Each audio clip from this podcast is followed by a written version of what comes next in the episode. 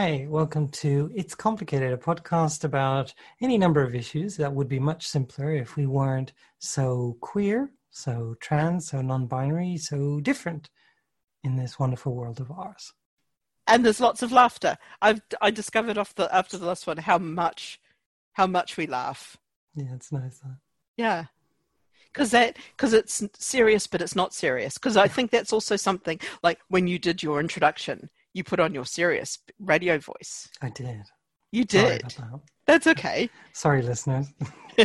listeners, I like the way we've gone from listener to listeners. You, you see, we have this complicated relationship with the people who might be listening to this because a we don't know who they are. No. We have no idea who who we could do this for, but also we don't know how many of them there might be. So we're assuming there's one, and it's probably somebody that you and I both know.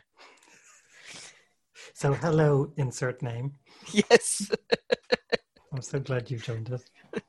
Again, for another one of these, and you're like, oh, why do I do this? So much easier if we just rang you up.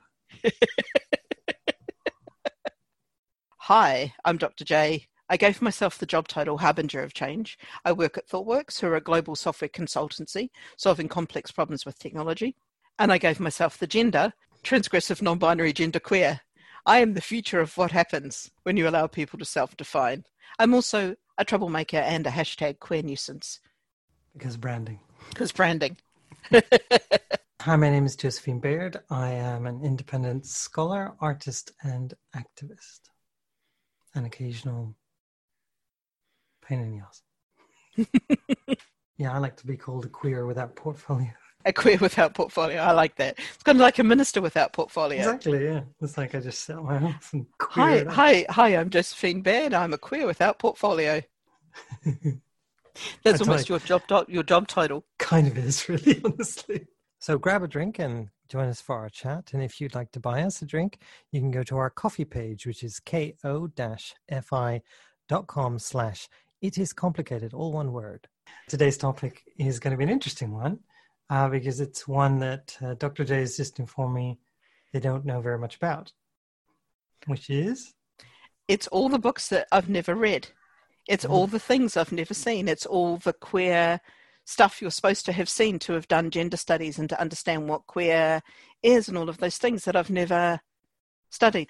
And I work in tech, I work in service design and places like that. And I say that I take queer theory into there, but my queer theory is gained kind of second hand from talking to people like Josephine to talking to people like my lovely friend who's now Dr. Joe Parslow, um, of talking of reading a comic book written by another friend called A History of Queer Theory. That's all the queer theory that I've ever read. I've never read Judith Butler. I've never read any serious books on queer theory.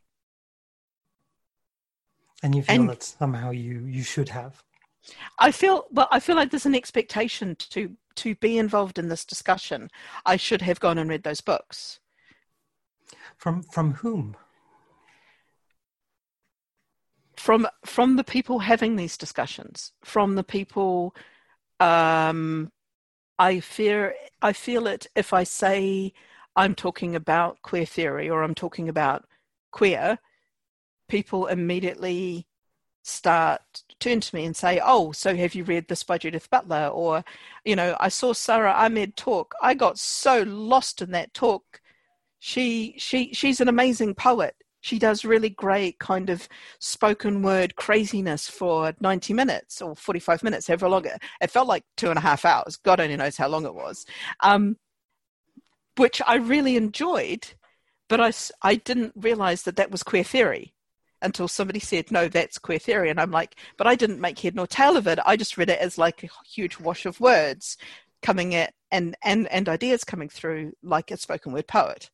Uh, I wasn't at the talk, but um, I can imagine what you're talking about. And it is a form of language that is employed by certain queer theorists, especially, that I find quite problematic. Um, there have been any number of occasions where I've been asked to explain Judith Butler, not to someone who hasn't read Judith Butler, but by someone who has read Judith Butler who can't make head or tail of it, um, especially for those people who don't have English as a first language, who are studying these things in other countries. And honestly, these, these books are impenetrable.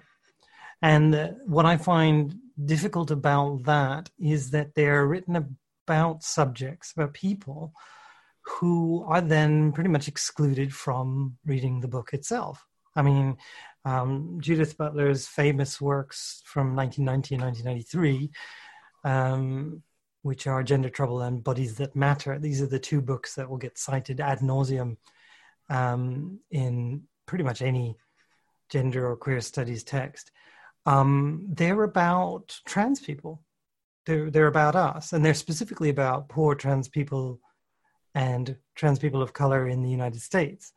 And um, those people are not included in the conversation by the language that's being employed. And that's not to say that these people or I or anyone else is stupid for not being able to read it. It's because the language itself, the words being used, are utterly impenetrable, which leads to one particularly unique problem with Judith Butler, which is what I've argued that she is probably the only author I've ever seen cited by all the people on different sides of the debate, all claiming to know what she said and that it justifies their position.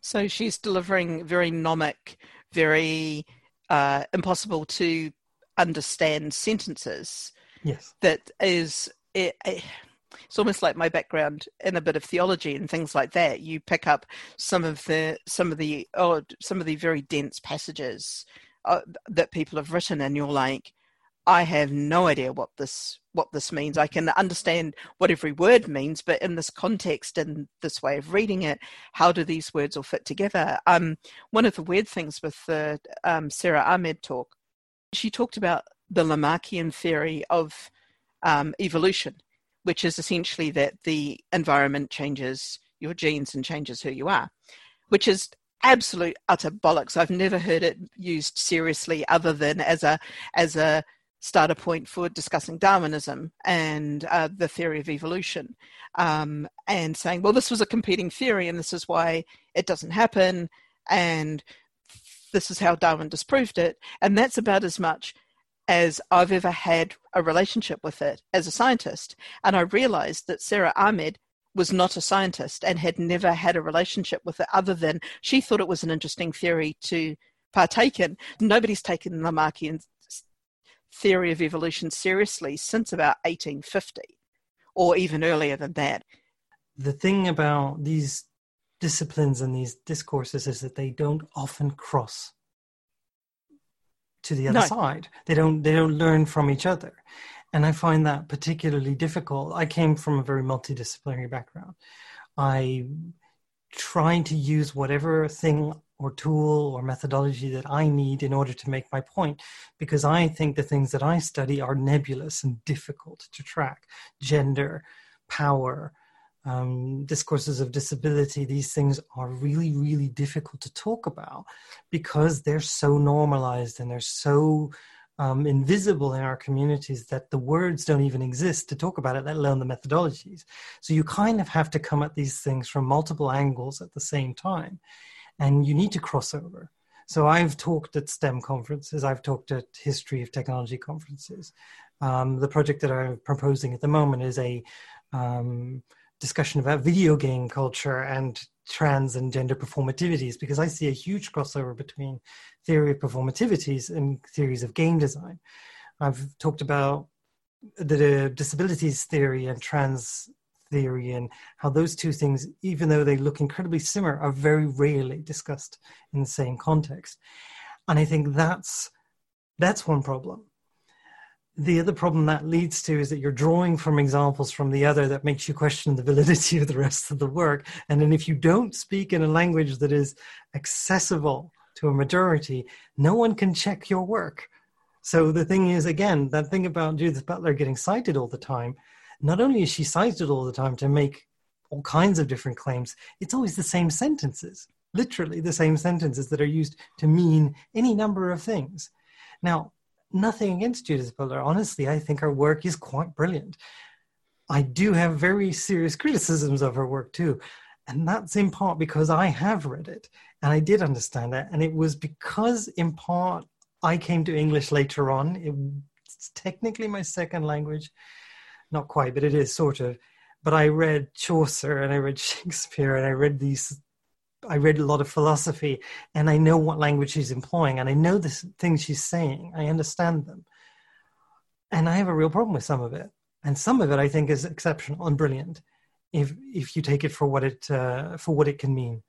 Um, but yeah, it, it, if you can't access it and it doesn't talk to everyone, it doesn't have to be completely talking to everyone, of course. But I mean, if you can't talk to a majority of people if they cannot understand you? How on earth can they learn about you? How on earth can they critique you?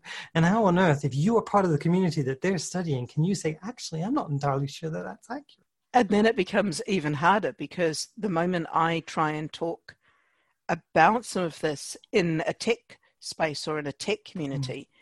it's so it's so difficult to open the conversation yeah. because everyone's like, oh, if you're going to bring in queer theory, it's going to be this impenetrable word salad of of concepts and stuff that we don't understand, or concepts that we might mm. understand but we've never heard that word used for it, or you're going to use words that are real shibboleths about your about the courses that you've been on and the knowledge that you've gained. And shibboleth is also a shibboleth because people don't know what it means because I used it some somewhere and I realized that anyone who hasn't grown up with that kind of Abrahamic religious tradition doesn't know about shibboleths.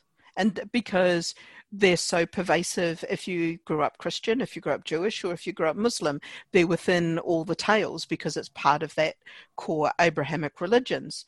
But if you grew up outside of those or don't aren't deeply rooted in them, you don't know what shibboleth means. So I stand up there in front in front of people and say, and this is a shibboleth, and half the room goes yes, and the other half of the room goes, what's a shibboleth? And this is again something. Mm. So I end up kind of explaining it's a word that allows people, or it's a word or a phrase that allows people to form into an in group and an out group, just based on either the usage of the word or the way you pronounce it.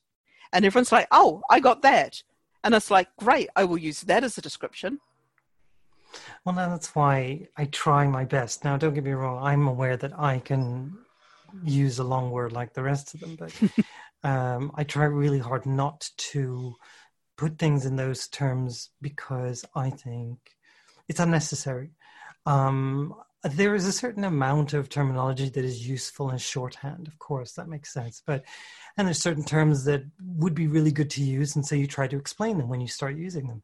But to create your language exclusively in those terms means that it's very, very difficult to mm. penetrate for the majority. And so, yeah, the image becomes well, queer theory is uh, like, you know, looking at uh, mathematical theorem if you don't happen to be a mathematician. Mm. Whereas for me, honestly, this stuff is relatively straightforward. Like Judith Butler, I've like I said, I've had several people come to me, literally said, "I've read every book, or I've read this in my language, and I still don't understand it. Can you try to explain it?"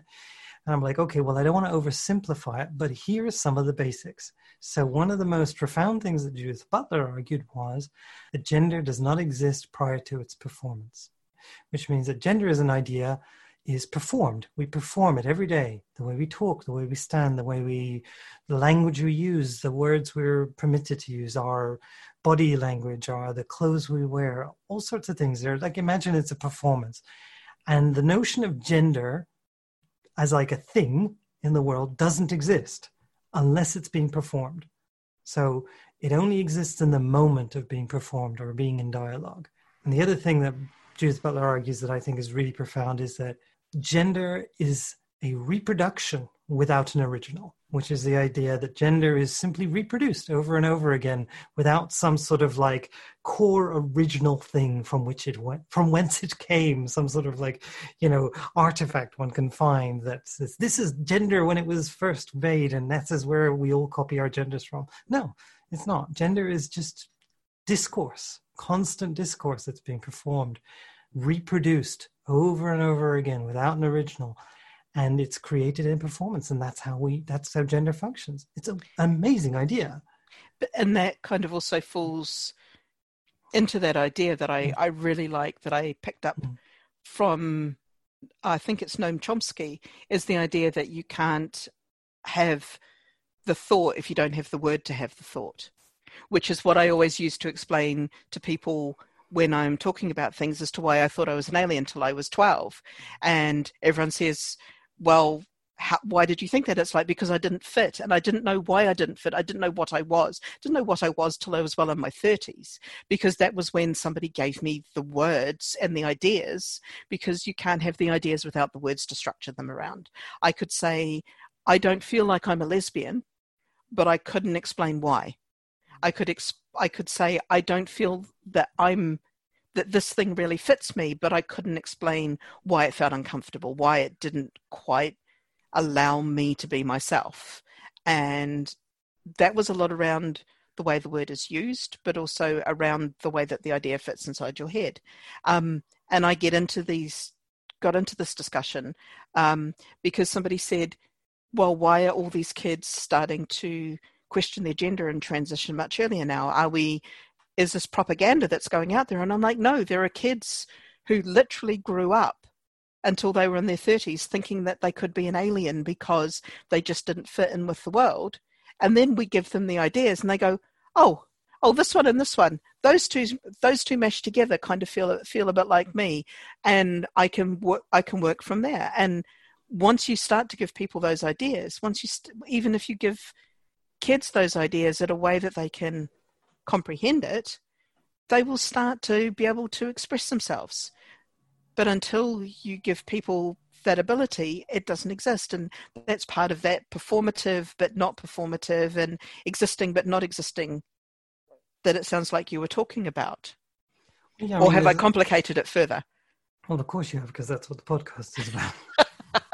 But now you're talking about having the right word, and that's an interesting question too, because one could counter my argument of like you should be simple and accessible by saying yes, but we're using the correct word, and we need to be really, really careful and use particular terminology because these ideas are so complex that we need to use these terms. Like so, in Judith Butler's case, she would say that gender is a heterosexual matrix, which means what she thinks it means and what a lot of other people misinterpret she means.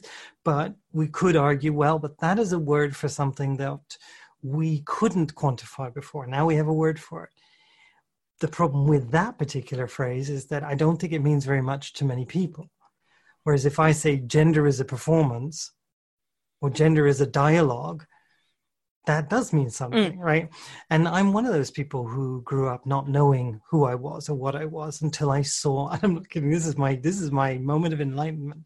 One day I was home in England, sick from school, and watched a daytime TV show, a really bad one, in which a trans woman was being interviewed in this daytime TV talk show.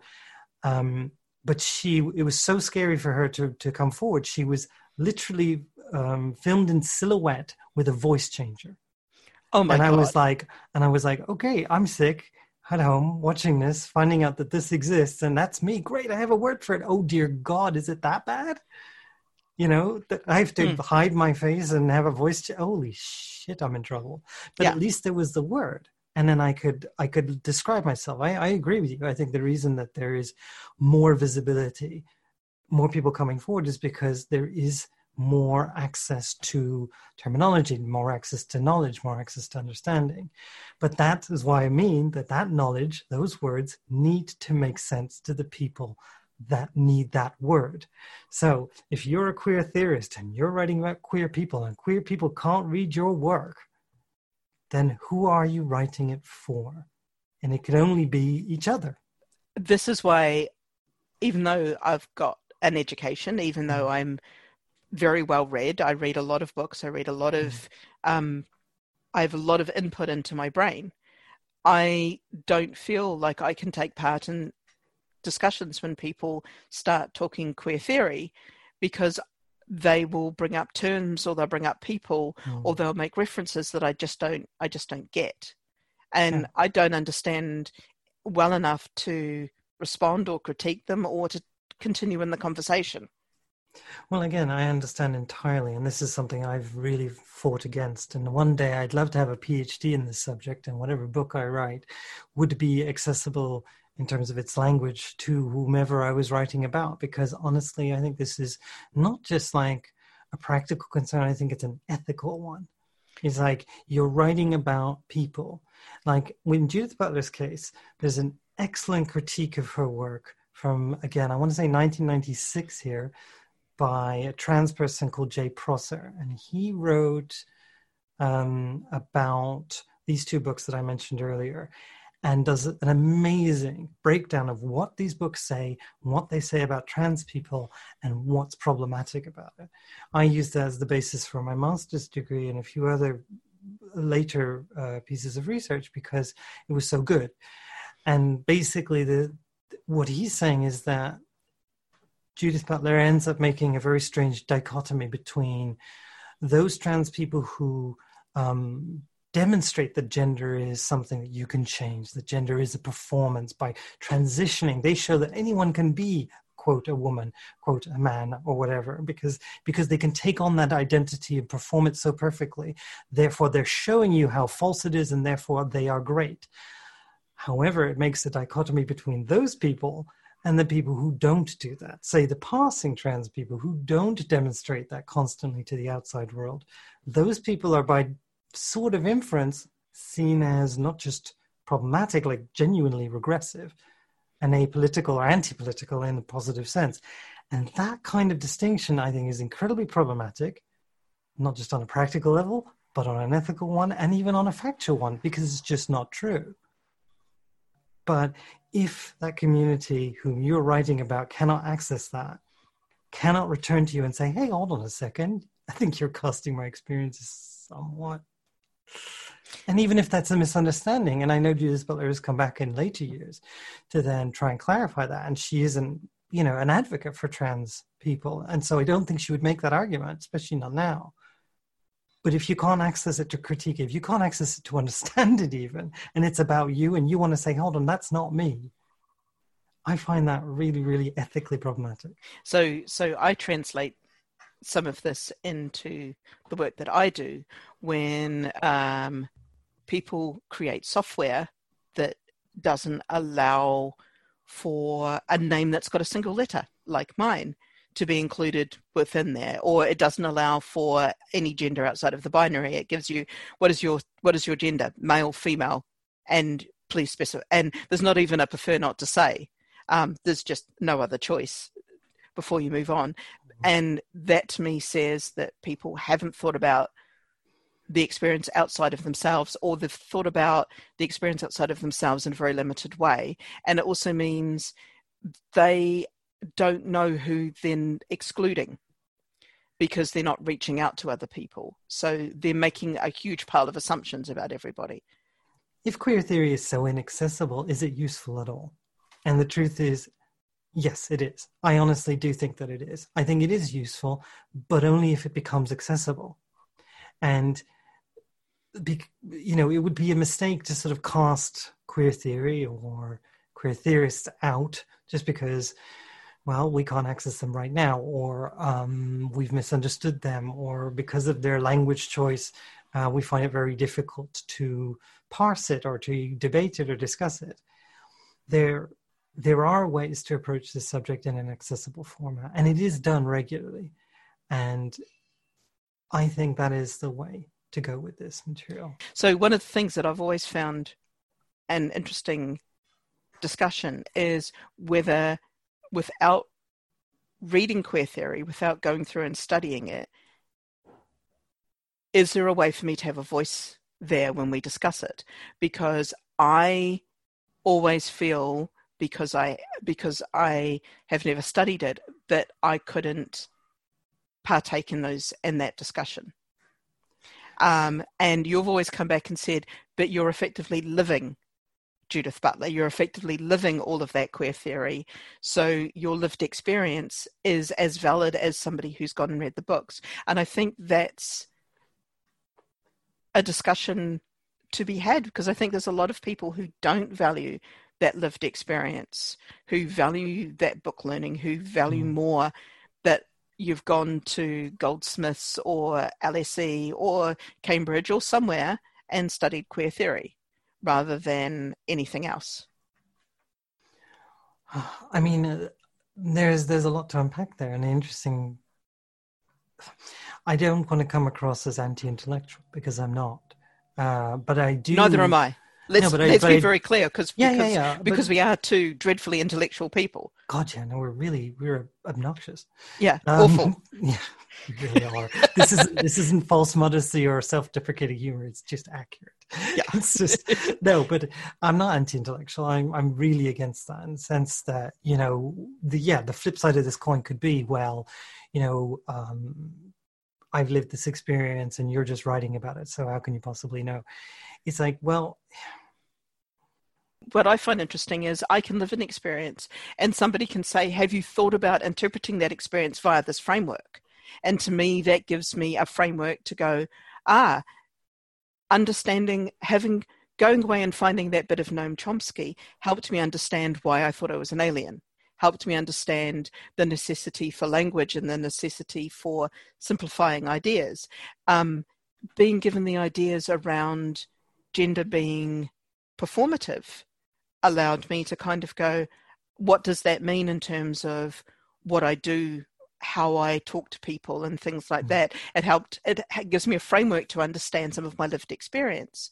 So I don't think you can have one without the other. I just think it needs to be a little bit more the discussion needs to allow for people to come in and be a little bit more i don't quite know how to use the word hegemony i've read it several times i still can't spell it i spell it best two out of three thank you autocorrect um, for fixing it up i still don't quite i get that I use it about right, but I still don't, I'm still never 100% sure that I'm using it right. Intersectional was the same thing. It took me about three years to use intersectional from when I first heard of it to use it confidently in a sentence hmm. because I had to figure out what that framework meant, what it meant in terms of life experience, and then could I explain it to somebody?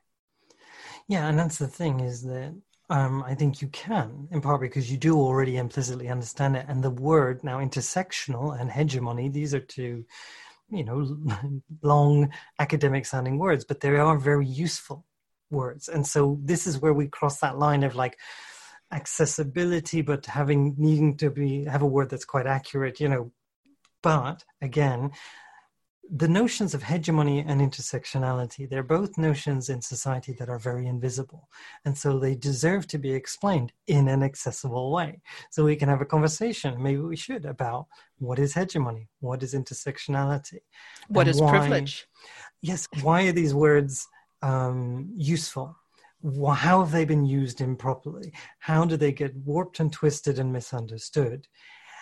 And why are they still useful? And here is the nub of it theory and practice. Queer theory isn't useful to me unless it can be used in exactly the way you described. It can be helpful to you to frame your experience and therefore has a practical function. That is also why i think lived experience is a valid source when you're talking about queer theory and having a voice. Everyone has a voice who has a queer lived experience because queer theory is supposed to represent your lived experience. And if it doesn't, then something's gone wrong. And you need to be able to reply to that person and say, that's not me. And the thing with academic queer theory that um, that doesn't do that, the problem is it doesn't, I think, often value those voices enough. And that's one of my strongest critiques of this field. And don't get me wrong, I, I have I have a tremendous love for the field. I criticize because I do love it, and I do one day want to have my PhD in it. But one of the things I will always write is some of the best trans and queer theory that you will ever read comes from people who aren't academics, who do not have a university affiliation, and therefore some university professors, some writers and researchers will never read them. And it's genuinely tragic because that work is exceptional. If you want to read a really good introduction to queer theory that's accessible, read Kate Bornstein. Mm. Oh, completely. Because, Auntie Kate is just like the most amazing. my partner calls her Auntie Kate because she is just so amazing, and she is. She her her the way that she writes it, and especially mm. in like Hello Cruel World, which I give to anyone who's struggling. I've bought that book so many times and given it away because it's so good at just reassuring people that you're not alone in feeling different. Mm. You're not alone. You're not an alien. You're not. There are other people who've been through mm. your struggles, and it's okay. It's okay, and you'll get there. And here's some guidance, or not even guidance. It's, it, somebody mm. described it as the best not self-help book. Sorry, I no, it's excellent. On no, a, no, no. On please. a very quick rant. By the way, buy the book. We'll put the link in because yeah, definitely. it's one of the best. I've done the same thing. I've bought that book many times and given it away, and and I found um, it became a point of pride never to actually have a copy because I was always giving it away. I do now have a copy, which is my copy, which I keep, and I buy an extra one to give away when I can because it's it's you know I can't always afford it, but it is a truly wonderful book and um, Kate Bornstein is one of the most intelligent people it's been my tremendous pleasure to meet and have conversations with. She puts these things in a most accessible, erudite way, and yet does not go, does not get read by scholars who are university based because she isn't university based. And yet she does cross that line. She does speak at university. She'll mm. speak anywhere because she wants this material to be accessible, to have these conversations. And I think that's an excellent starting point for anybody who wants to look at this material in an accessible way and also be able to be confident when you say, hey, just because I didn't go to university doesn't mean I can't have a voice about it, but I do want to know about it. So keep doing that in universities, but maybe maybe just listen to us every now and again. Or or maybe speak in a way that that publish in a way that we can reply to because talking to me doesn't mean that you've made it accessible for me to contribute, that you've made it possible for me to express everything that I need to say, and you've made the space feel safe for me to be vulnerable enough to share some of the ideas, especially when I might not have all the language and I might not have everything as completely thought out. It might still be a little bit raw and the space needs to be made for those style conversations within queer theory as well. If you want to include queers in queer theory, you need to make it inclusive and accessible for queers. It is that thing of not just lived experience, but making it accessible and respecting that lived experience, respecting the fact that this is somebody who goes through the world constantly being pointed at, which is the same thing you could say to any researcher who comes along and says, "I want to, I want to represent you in the academy. I, I want to represent you in scholarly fields. So that one day, perhaps that theory might trickle down to help you." And it's like, well, okay, but you're the one who's got the salary from whatever research grant that you've applied for or PhD position that you hmm. hold, and you want me to give you my valuable knowledge for free, so that you might represent it correctly or not and then not acknowledge it or provide it back to me in a way that is useful to me. That's a really difficult proposition. Yeah, and one day I really hope to be back in that environment so that I can be that person who can say, "Hey, listen, we need to listen to to the people who aren't here." But and maybe I won't be that person. or Maybe I'll just have to keep writing from the outside and that's that's okay. Not lucrative but it's okay. But but one of the one of the hard things there is how do you then get people to get involved and engaged in those conversations? Because it becomes very difficult as an activist. Well now now i have a very simple reply for you. Start a podcast well, it's complicated that's essentially what we're doing really isn't it there you go now now you understand the reason for our existence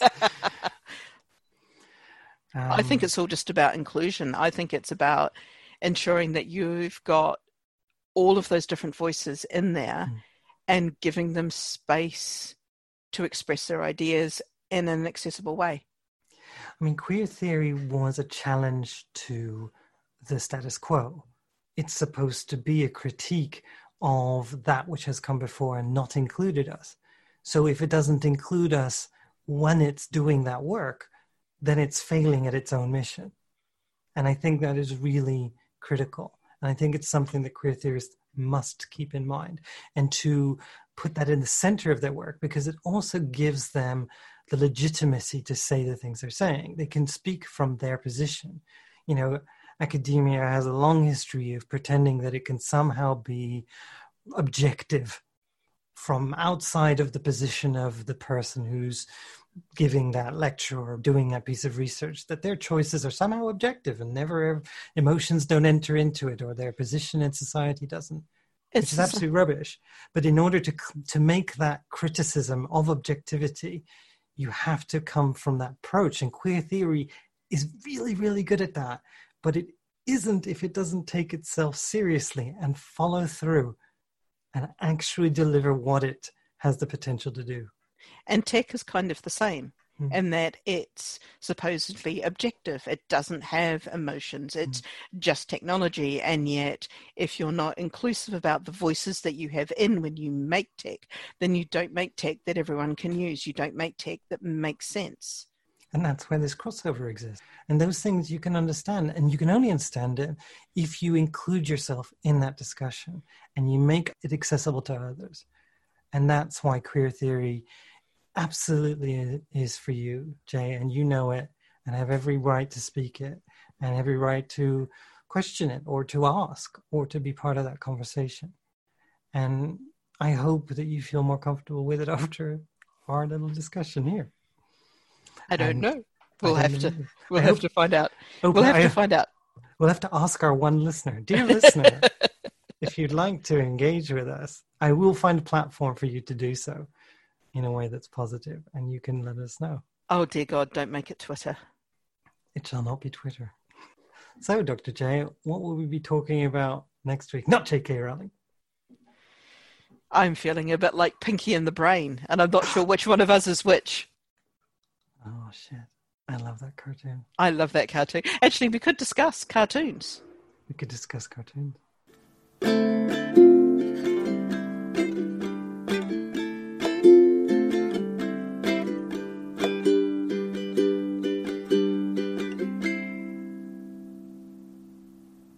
I'll, I'll do it again. We can you make it. You can make it take around joke. You can make any joke you want, or you can make another joke. I'll say, well, that was another topic that we made simple and then complicated and then simple again, and who knows where we landed really. Um, what are we going to talk about next week, Dr. J? Well, we could get really deep into the queer readings of J.K. Rowling. I'd rather not. I just love the way you pause there, waiting to see if I could dig myself deeper. No, I know you can do that.